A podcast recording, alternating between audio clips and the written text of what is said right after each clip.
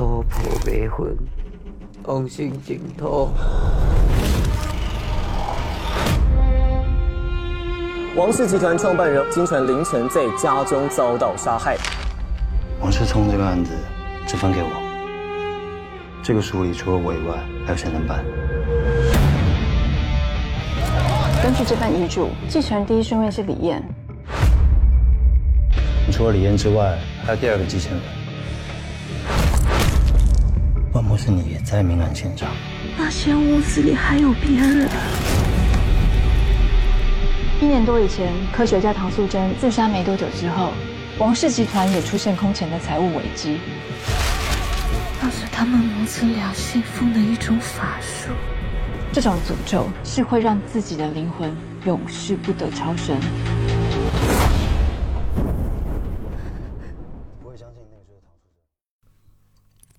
喝好了吗？和好了，那就开始。来。Hello，大家好，欢迎收听最新一期的《马探长与池子》，我是池子，我是马探长。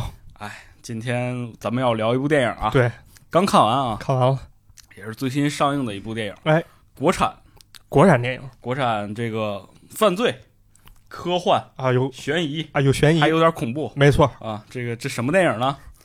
叫《鸡魂》，鸡魂啊，缉拿灵魂，哎，缉拿灵魂，这两字儿还挺难念的。对，鸡魂，鸡魂。你想说什么？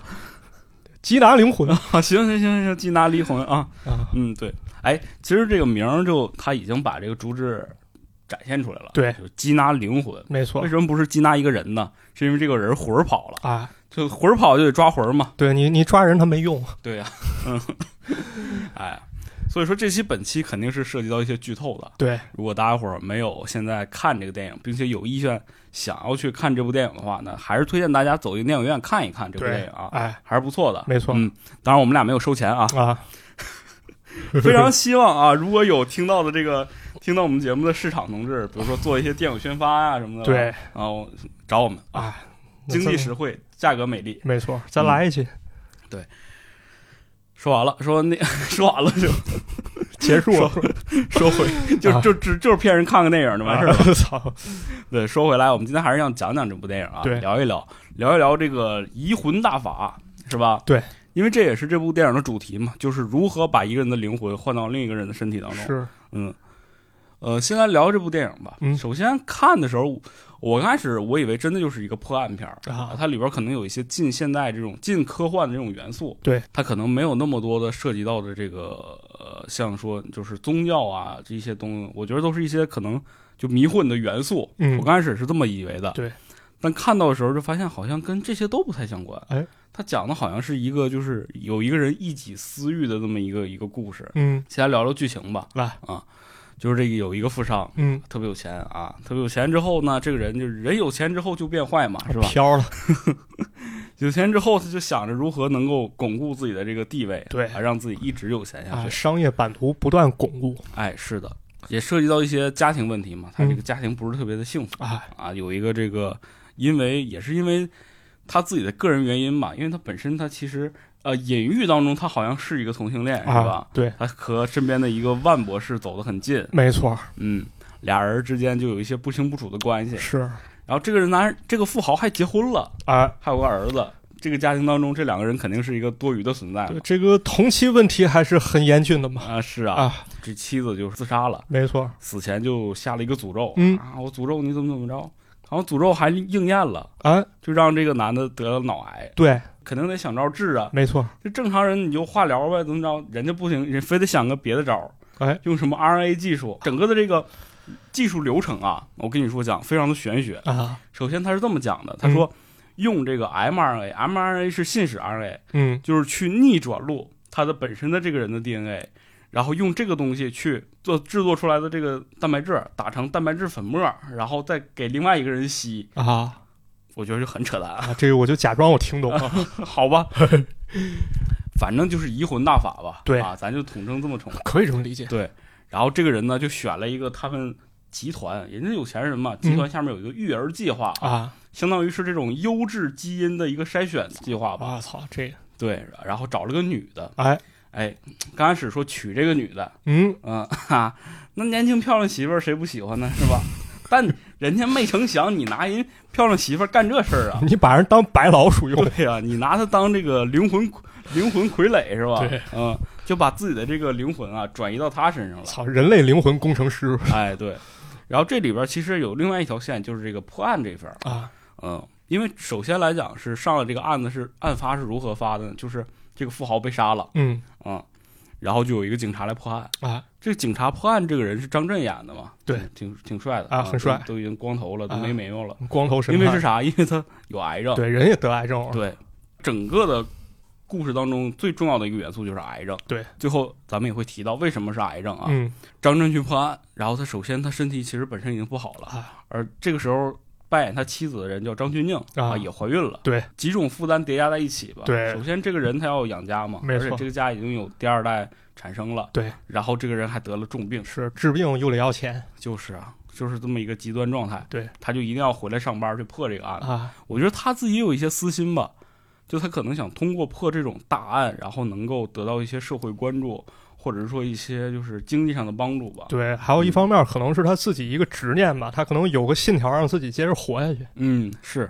反正张震就进入到这个电影当中了，哎，介入了，对，然后开始破这个案子。嗯破这个案子就刚开始就觉得这富豪死了，那可能就是一起谋杀案呗，对，是吧？那普通谋杀案，那咱咋破该咋破咋破呗，对就谁杀的，谁有动机。查了一圈，发现这个富豪儿子有动机，啊，因为这个同期问题嘛。没错刚才咱也说了，对，这儿子恨他爹呀，哎就过来可能就把他爹杀了。对，而是审了一圈，发现好像还真就是他，哎，儿子也招了，是嗯。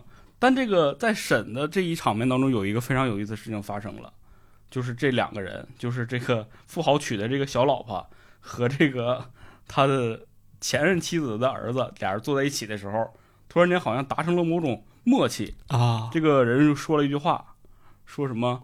哎呀，说这个我死以后你要好好帮我照顾什么什么东西是吧？哎，好像冥冥当中这个就是站在这个儿子眼前的这个女士，好像不是那个不是那个小老婆，不不是她，就是感觉好像是那儿子亲妈哎，，对，好像是亲妈。哎，这个时候就让大家伙困惑了，说那是不是这个人附灵魂附身了？哎，哎，从这儿开始，大家伙儿就知道好像是有这么个灵魂附体的一个一个事儿了。对，没错，因为首先有一点就是这个富豪他死的非常诡异，对，他门上有类似这个六芒星的这种宗教的符号，而且他被打死是利用了像一种跟金刚诀似的那种法器，直接被凿死的，哎，那是降魔杵是吗？好像是有点像那种东西。对，反正挺有意思的。对，就是他好像对，就这个地方预告片当中这个地方渲染的特别的重嘛，所以说有这种邪教或者魔道杀人的感觉。啊，有这种感觉。对，大家伙儿就猜测了，那是不是这个法术让人那个灵魂附体了？对，另有隐情了。啊，对，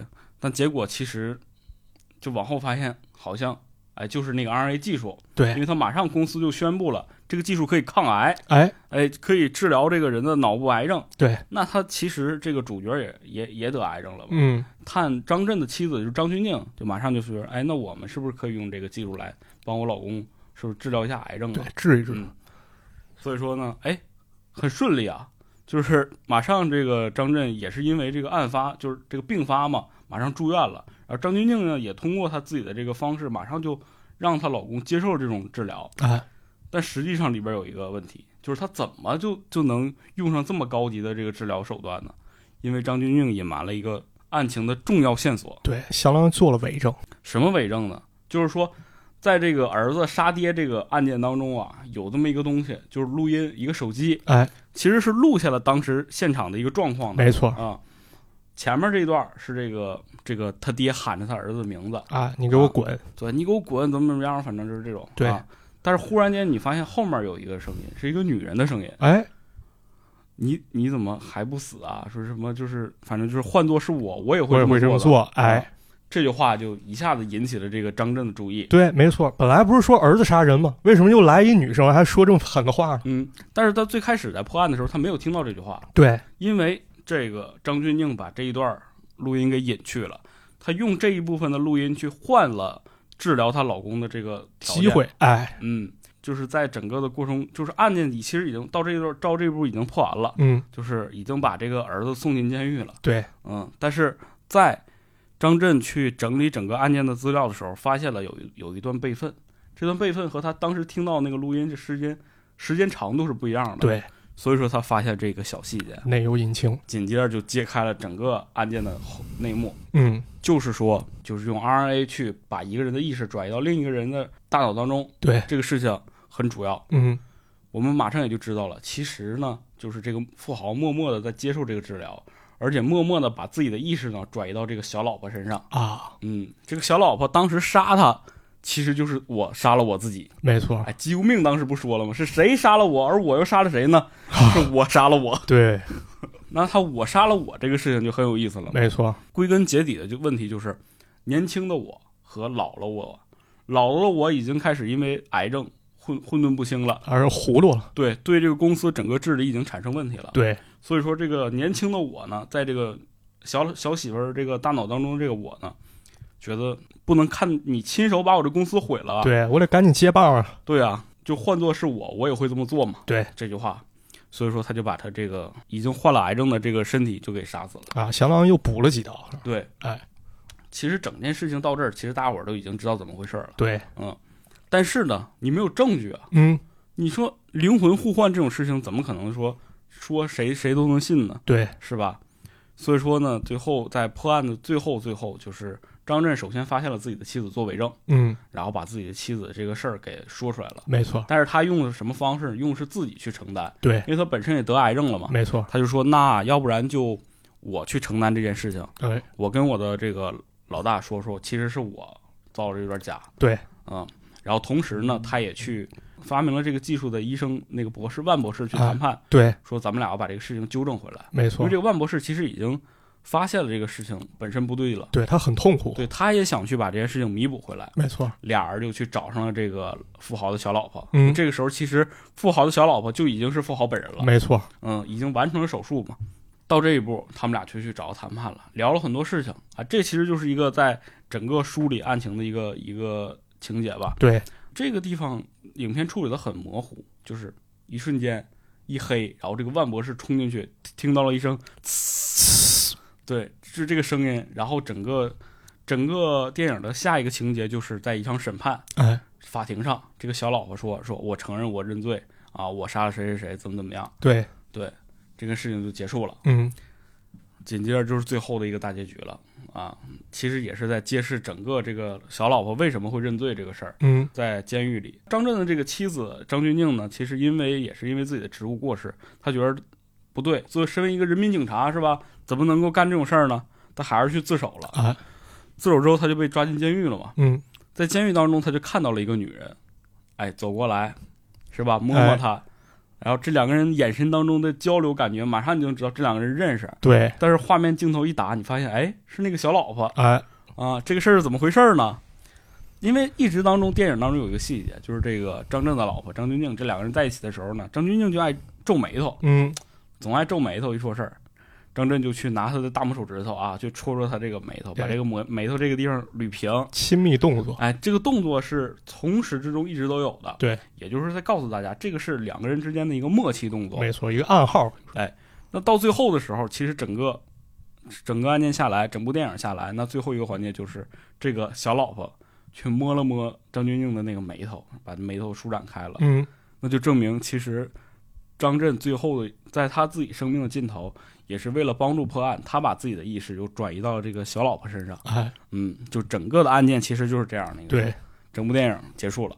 嗯，很有意思啊。很有意思。很有意思其实我觉得大家伙儿听我讲这个部分，可能觉得挺挺挺顺的。但是如果你要真的去看这个电影，其实还是有一些理解难度的吧。，对，因为它毕竟涉及到的就是几个人，但几个人当中，这个灵魂是不断转移的嘛。没错，嗯，而且它有一个设定，就是说它不像真正的就是我们的灵魂转移，就是过去人说是灵魂转移，那我这个本人身体就躺那儿了。对，那壳就动不了了废了。对，啊，他这个灵魂转移是拷贝。对，是我灵魂到你身体当中，那我自己的本身的这个灵魂还在，对，只是把你的这个灵魂呢变成我了，哎，也就是说多了一个我。嗯，嗯，这个事情就很有意思嘛。，对，世界上另一个我的问题，本身来讲就是灵魂互换这种事情还是存在的，没错。嗯，但是灵魂拷贝这个事情还是挺有意思的，嗨，因为其实，在很多作品当中都存在这个，就是把自己的这个意识啊或上传，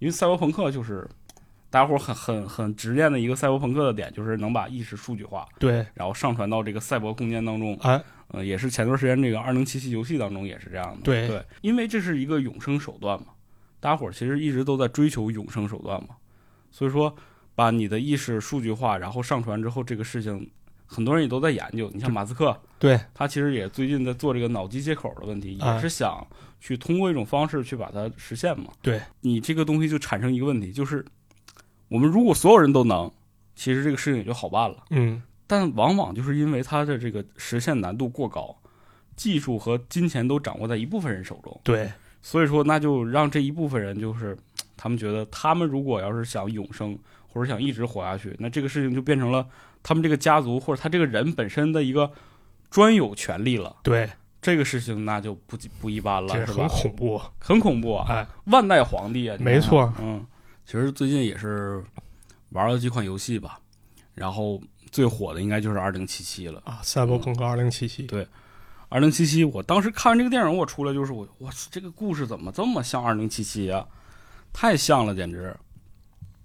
首先，二零七七当中有一个线就是公司线，就是一个结局之一。嗯，结局之一就是，呃，这里还今天又剧透一个，就是还要剧透二零七七啊，啊又，开始剧透游戏了啊对，所以说今天剧透还是比较多的，大家谨慎听这一期啊！这是个剧透节目，对，还是想讲讲这个事儿吧，对灵魂永生这个事儿。对，嗯，也是游戏当中这个荒坂三郎啊，一个大财团的大老板，啊，也是想把人的这个数据做成意识上传，然后怎么怎么永生这个事情。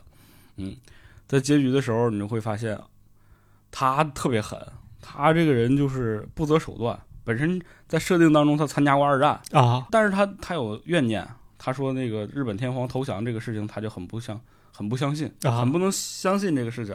就你怎么能投投降呢？你怎么能就是让让日本战败呢？啊嗯，所以他心里有个执念，就是要再重新建立大日本帝国。我操，狂人狂人啊，啊，就这么个狂人，他就想，狂人到了一定地步，好像都是想去把自己的这个权利永生永生有世传下去嘛。啊对秦始皇，对秦始皇不也是这个寻寻药吗？啊，好像到一定程度之后，这个人都想延续一下自己的生命，对向天再借五百年，这时间实在是太有限了对。然后荒坂三郎怎么着？嗯，毕竟赛博朋克了嘛，技术手段已经高了，他就把这个意识上传这件事情做成了，嗯，就有一个这个 Relic 芯片，对啊，这个芯片呢，相当于是首先能把你自己的这个意识复制化，然后呢，你如果再插到一个别人的身体当中呢，他就会慢慢慢慢的把另外一个人的意识给覆盖掉，啊。哎，这样就多出一个我来。哎，嗯，从荒坂三郎其实就是做了这么一件事情。剧情我尽量不剧透啊，有很多东西其实都已经就是很多了，但是就是说，他最后其实选择一个方式，就是让他的女儿把这个芯片，把拥有自己意识的芯片插在了自己的儿子的大脑当中。啊，这样就相当于可以万世，以前是皇位万世继承，对，那现在万世继承，相当于继承都是一个人，就是换了个身体灵魂是一样的。对，嗯，就是大财阀，当他拥有一定权力的情况下，其实赛博朋克当中很重要的一个元素就是大财团。嗯，大财团其实这种公司、这种企业已经代替了政府，就是他自己拥有一套系统，他可以去攻击，可以去防御，啊，可以去呃拥有自己的这个医疗体系，可以拥有自己的这个员工，它相当于是一个小型的国家了，已经。对，嗯，所以说当他拥有到就是拥有资源拥有到这样一个地步的时候，他其实就就是一个皇帝了，小皇帝。那他皇帝到这个地步都想去巩固自己的实力，哎，就总会在生命延续或者是这些技术手段上去寻求一些突破。对，就是我觉得这是人性吧。这这当你拥有一个东西之后，你就想一直拥有它。对嗯，这个是就我们任何人都觉得这个都都能理解吧。对，但它涉及到一个问题，就是说这是不公平的。没错，首先来讲，它对于整个世界是不公平的，对因为你只有你自己能永生，但是别人呢，平民是不可以的，对，尤其是那些底层人民，是吧？再一个就是你对你的子女太残忍了，你直接剥夺人意识了，这不就是啊，对，可能有的还好，有的只是说说一直活下去。但是你想想他，他对于很多人来讲，就是对于你的子女来讲，本身来讲就是他是有发展机会的，由于你的这个你的统治，他一直都在你手下，他也可以永生，他也可以选择，是吧？他对找找别人呗，是吧。但是一开始就没这机会，他的存在好像不是说他有发展，或者说他能去做一些什么事情，让你的这个家业更加巩固，对，而是说他所生来的目的其实就是给你提供一个躯壳而已。是的，哎，包括电影当中其实也提到了，这个人为什么要这个，就是《机魂》电影当中啊，哎，他提到了一个，就是说这个人为什么要附在一个女人身啊，上为什么他要找小老婆？啊？就是我可以生一个孩子，哎，我自己生完这个孩子之后呢，DNA 还是我的，我接着把意识再传到这个孩子身上啊，啊。我首先是我杀我自己，然后是我生我自己。你想想，这个人他干了多少事儿？对对，这个感觉想想还挺复杂的，一时间可能理解不了，但是能理解了的话，就会发现这确实一是一个特别可怕的事情。对的，对的。其实这里边最重要一个问题就是谁是我，什么是我的问题。呃，关于一个自我认同的事情。对，科幻电影当中或者是科幻小说当中对这个东西描写很多，嗯，就是什么东西是我？有人觉得灵魂就是我，那什么是灵魂呢？啊，这里边有一个有一个有意思的实验啊，就前两天我看书也看到了，啊就是灵魂多重啊，灵魂二十一克重，哎，对，就是二十一克嘛，就证明人有灵魂这个事儿。是但当然也不不全是了，是吧？啊，对，嗯当然这个实验还是有一定漏洞的，就对比如说它控制变量，或者说环境没有达标，它可能生拼硬凑凑数据得出这结论今天其实想聊聊就是什么是我的这个事儿。啊，嗯，因为其实大家伙儿一直都在想说永生有几种手段嘛，意识上传这就是一种手段，对，但是意识上传之后，它不是把说把你大脑放在网络当中，而把你的这个你的整个大脑的这个数据模型放在网络当中，嗯就它还是你吗？啊它是不是塑造了另一个你啊？对，你看这个其实跟克隆有点像啊，嗯就是一开始小时候在看那些克隆羊多利的时候，嗯，就感觉说好像把这克隆羊克隆出来以后，它就跟那个之前的克隆羊是一模一样的了。对，但是后来好像发现克隆出来这个东西啊，因为现在克隆人肯定是不合法的，有克隆宠物，就是有一些宠物的主人他会发现克隆出来这宠物跟以前的宠物，不管是性格、习性什么这些都不太相同，嗯，因为有很多因素会让它变得跟以前的这个宠物完全不同是的，啊，就有这么一个问题。包括意识其实也是啊，对大家伙儿现在觉得就是 DNA 一样，它其实就是一样的，对。嗯，但其实我觉得差距还是很大的。啊，没错，很多人说去做一个克隆人，克隆人在形成的时候和你的形成方式是不一样的。对，你是从小长到大的，他是直接被这个培养皿培养出来的。嗯，你的大脑结构可能一样，但是你们俩就是这个经历的这个过程是不一样的。啊，没错，有有这么一个故事，其实挺能说明问题的，是《世界奇妙物语》，应该是啊，里面有一个故事，啊，就是讲了有一个小男孩儿，他有一天好像是坐末班车，嗯他睡过了，他坐到那末班车车站，突然发现有两个穿白大褂的人领着一个小孩儿，那小孩儿回头看了一眼，他发现我操，那小孩儿跟他长得一样，然后他就发现他们班的孩子就好像是长到七岁还是十岁，嗯，那孩子好像就会突然性情大变，你跟他再提以前的事儿，他就不太清楚了。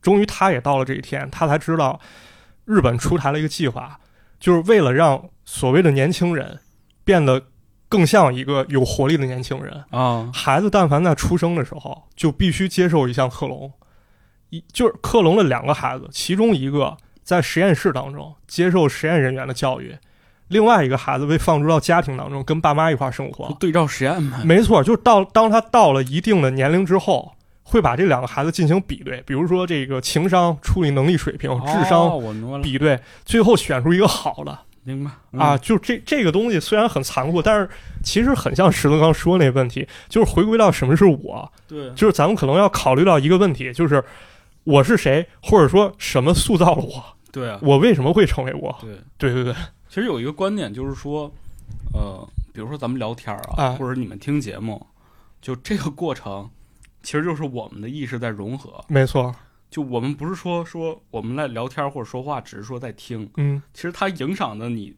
整个人的这个思想的。对当我们和任何人有交流的时候，其实就是我们的意识在交汇，对然后我们多一点少一点，这个过程其实就是在完善自己的意识的过程。对。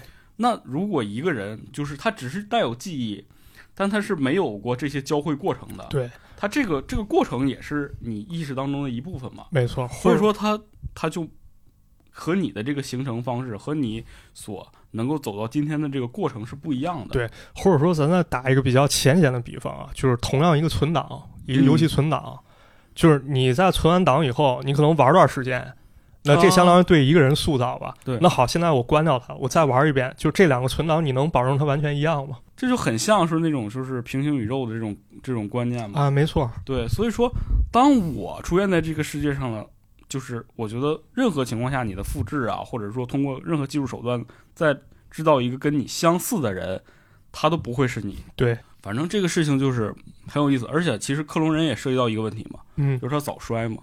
啊，就为什么大家伙儿一直在猜测这个克隆人早衰问题？很多人提出一个理论，就是说，你的 G DNA 是有记忆的，就是你，你已经活了五十年，啊你克隆了自己，那你的 DNA 其实已经经历了那五十年了。啊，人默认就是我已经有五十年，那剩下还有多少年，咱自己算就行。呃，对哎，其实就是这样的。你其实你造出来一个年轻的自己，但其实你是从五十那儿开始的，啊你还是活那一千年啊嗯，包括那个前两年特别火的那个美剧叫《西部世界》，嗯，《西部世界》当中就有这个问题，就是人是人是什么？人是一百四十七行代码。啊他提出这个观点就是说，其实是宿命论啊，就是说我可以克隆你，我可以模拟你的意识，但是你活多少岁？可能你你你活四十七岁，那我造出来这个你，也只能活四十七岁。嗯就是你到这儿你就会死，他不是说以死亡的方式，或者是以自杀这种这种特别就是终极的方式，他到这儿的时候，你这个发现你这个机器人就已经混乱了，啊意识开始混乱了，就不能像你之前的程序那么正常一样继续活下去了。它可能就会出现一些极端 情况。对，就是你不能，比如说说话磕巴重复，嗯或者说一些就是意识模糊之类的事情，他用这种方式告诉你，就是说这四十七年就是你的极限。啊人是一个没有自我意识的东西，人你的程序走到这儿就结束了。这其实也挺有意思的，嗯就是包括咱们像说这个宿命论的说法，就是咱们好像看在咱们看来啊，就是咱们的选择是好像可以选的，嗯但咱们好像又不能说确定咱们这个选择是不是有人安排了，或者说咱们在，比如说啊，就是那个上天注定了，我这一刻我就要做这选择，我吃个汉堡，这不是我自己决定，而是这个命运让我这么做了。是，反正这都涉及到就是我是谁的这个问题吧。，对，嗯，我觉得本身这部电影来讲，它其实叫《机魂》嘛，嗯，机魂的一个问题就是谁是灵魂？对啊，就是什么是灵魂这个问题，我觉得也挺值得探讨的我今。天问两个问题，一个谁是我，啊我是什么，灵魂是什么？对啊，咱们我先先设计谁我是谁这个问题。那如果要相信灵魂的话，可能觉得这个灵魂就是我的本体吧。也有人可能觉得这个我我的意义可能有肉体的一部分，那可能还有精神意识，那更多可能是精神意识代表这这个东西是我。这个精神意识就是他们所谓的这个灵魂。啊，所谓因为有思想嘛，我能去有这个意识，那它哎可能这这个东西就是本我了，这东西就是我。什么是我这个事儿，我觉得是哲学问题。但什么是灵魂这个事情，是不是要从一个科学角度来看待？啊，对这个我查一下维基百科，人是这么解释的啊，嗯就是咱们从科学角度去讨论灵魂，首先咱绕不开一个问题是啥？就是如果要确定灵魂是否存在的话，首先第一个点就是咱们得给灵魂下一个比较准确的定义，啊，对吧？但是这一点我觉得其实很难做到，对对吧？咱比如说灵魂它是不是一种物质？如果是物质，咱怎么去证明？二十一克嘛。对它到底是不是二十一克？对，这个说法到底是一个假说，或者说是一个伪证？嗯然后或者咱们就说记忆是不是灵魂？嗯，对，对这种说法就非常多了啊，所以我觉得如果要用从科学角度去解释，首先定义这方面就是问题就没法定义。啊，你就很难去定义这个事情。嗯然后咱们其实还可以看一下，就是各种宗教对于灵魂一个解释啊。就如果要是咱们引入这个神这些超自然因素在里面，其实可能相对好理解一些啊。是的啊，其实就是咱们说这个电影当中啊，电影当中其实它比较接近于宗教中哪种？我觉得比较接近于道教的说法。嗯啊道教其实它很多派别都认为，就是什么是灵魂？所谓人的灵魂是一种有实的一种特殊物质，也可以把这种东西叫做元神。就咱说这元神出窍这元神，这个元神呢，它有阴阳之分，然后经过修炼的时候，这人可以修炼成纯阳。嗯那么在纯阳的时候，它就可以控制你的灵魂出离肉体。出离肉体以后，咱们就说元神出窍，对吧？啊，就是这个灵魂出窍，啊，这灵魂出窍，脱离肉体，我这肉肉体在这儿待着，灵魂哎出来了。出来以后呢，比较有修为的人，那他可以把灵魂输入到别的肉体里啊啊，就像咱们看那个以前那些神话里面，嗯像什么吕洞宾，哎，进入一个死人身体，啊，他活活，他那个这这不就是灵魂转移吗？啊，这是一种灵魂转移，就是说这个肉体只是一个空壳的时候，这是哦第一种转移。是第二种转移叫什么？叫夺舍夺舍啊，字面意义其实能理解啊，就是抢夺别人的房舍一样这种感觉。就是说，如果要是有另外一个人，他还是一活人，嗯，但是我修行比较高，那我可以通过我的灵魂去占据他躯壳，把他灵魂给挤走啊，哎，是这么一种解释啊。哎，但他其实里边有一个问题，就是说这个灵魂和这个躯壳是一对一的关系嘛，对，它就是也是唯一性嘛，哎就是我到这个里边，那我就不能在我本身的那个里边了。没错，嗯对它可能还有一个唯一性，或者说当时吧，我我不是特别懂啊，也许能找着，也许啊，咱们去推论一下，可能当时水平有一定局限性，人被并没有想到这灵魂它能不能批量复制这么一个问题、哦是，啊，也比较有意思啊。嗯，然后包括别的宗教，其实对灵魂也有一个所谓的解释啊。嗯咱们可以先看一看这个佛教啊啊，佛教其实又得一分为二的去看的，因为它有印度佛教，还有咱们说这汉传佛教啊啊。其中印度佛教其实它非常简单，我这查的论文是徐文明写的，他就是简论佛教中的这个灵魂观。他提出了这么一种观点，就是说印度佛教人家坚持说人是什么组成，地水火风四大和合，嚯啊，就是四大和合产生了。那么如果要是人死了以后呢，这四大就分离了，你的意识就不复存在了。所以，如果从印度佛教观念来说，就根本没有一个能跟身体分离，或者说它能离开身体独立存在的这么一东西嗯啊，这就好解释明白啊。但是当佛教传入中国以后呢，咱们中国人有个特点，咱重视祖先，对对吧？所以在这个汉传过程当中呢，灵魂概念慢慢发展出来。啊，这个怎么讲？就是说，人死之后啊，出现灵魂，其实灵魂它不能说是灵魂，也不能说是鬼，它这一阶段叫做中阴身。啊，就是他给这个东西定义了一个阶段哎，啊，对，叫中阴身。一般的咱们都说嘛，什么七七四十九天之内啊啊，啊他到处可能看看生前环境，包括什么回魂夜这些说法，这可能由这个派生出来了，哦这是流行文化当中的一种解释。然后说这个生命在死亡之后，下一期生命开始之前，这段中阴状态过完之后，他可能要参与六道轮回。哦，就是在这儿是开始轮轮回的，对，应该是这么解释啊。然后这个六道轮回中又有众生啊，他可能成鬼，进入鬼道，可能嗯地狱道、人道、天道，跟一个人这个修为有关。嗯啊，是这么解释，相当于他还能参与到这一过程当中。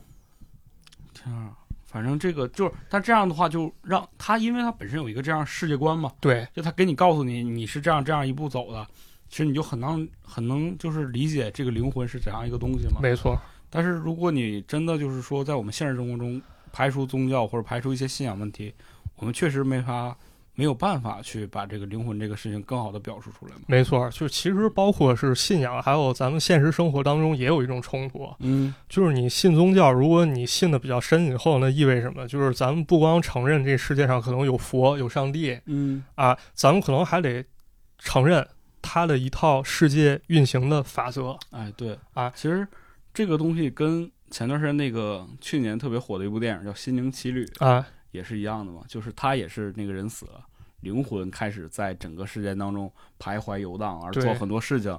呃，这个东西就是在西方语境下的那个灵魂嘛。没错，嗯对。那么如果我信佛教，那师傅可能告诉我，你这一世可能只是你这一世而已。啊啊，你可能有累生累世、前生前世，之后你可能也要参与轮回。那么你这辈子你要积德行善，你要做好事儿，嗯，你不能太过执着，你要学会放下。那之后可能你会进入一个更高阶段，那最后可能你出离六道轮回，你就成佛了。是也也就是说，你不光是不仅不管是信宗教也好，或者说你在生活中慢慢去接近宗教，你总归要接触接接受的是什么？是它这一套关于世界运行的一个法则。嗯那么科学对于这这种东西解释是怎么？就是随着科学发展，咱们会发现咱们固有的一种观念被打破，对，你变得越来越难接受。就以前是我很难接受科学，现在是我信了科学之后很难接受宗教这些东西。没错，嗯或者说有的人吧，他可能会选择就是从宗宗教和科学当中，他找一个相似性，嗯由此来解释这个宗教其实它存在是具有合理性的嗯啊。比如说这个，就比如说灵魂吧。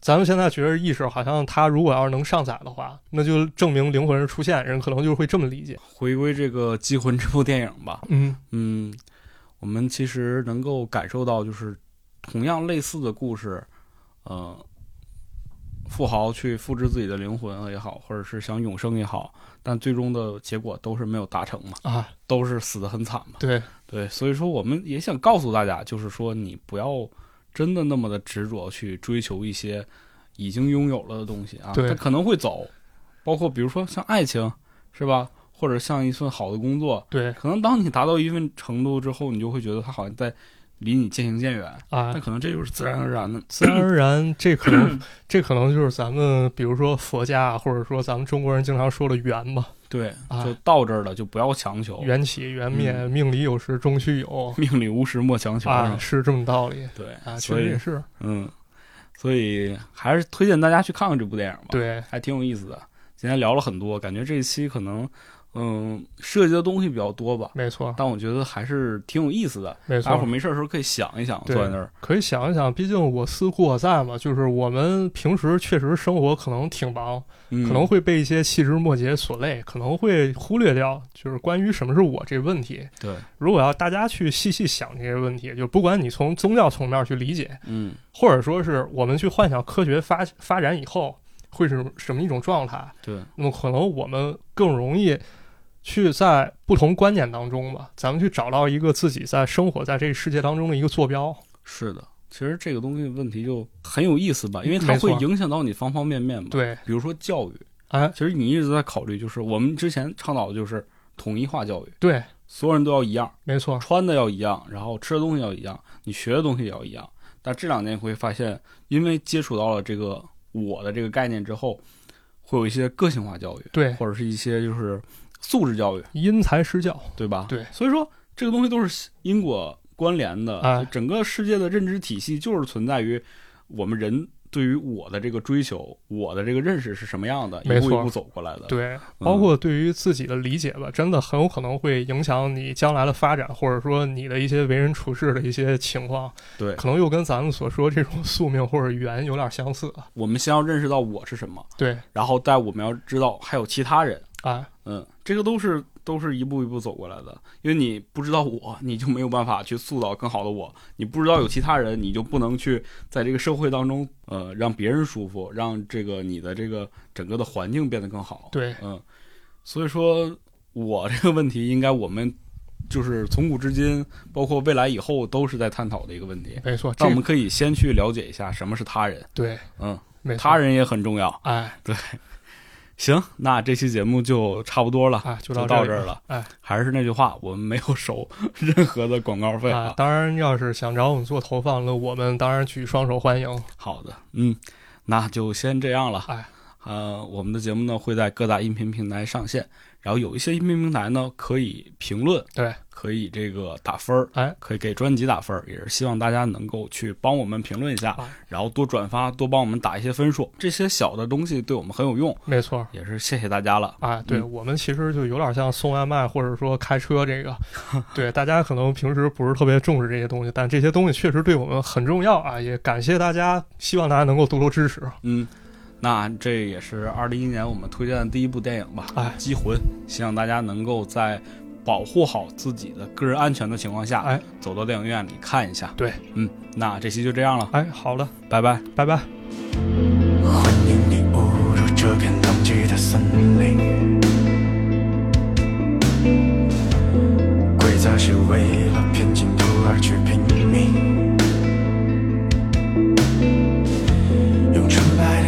这种扭捏的野心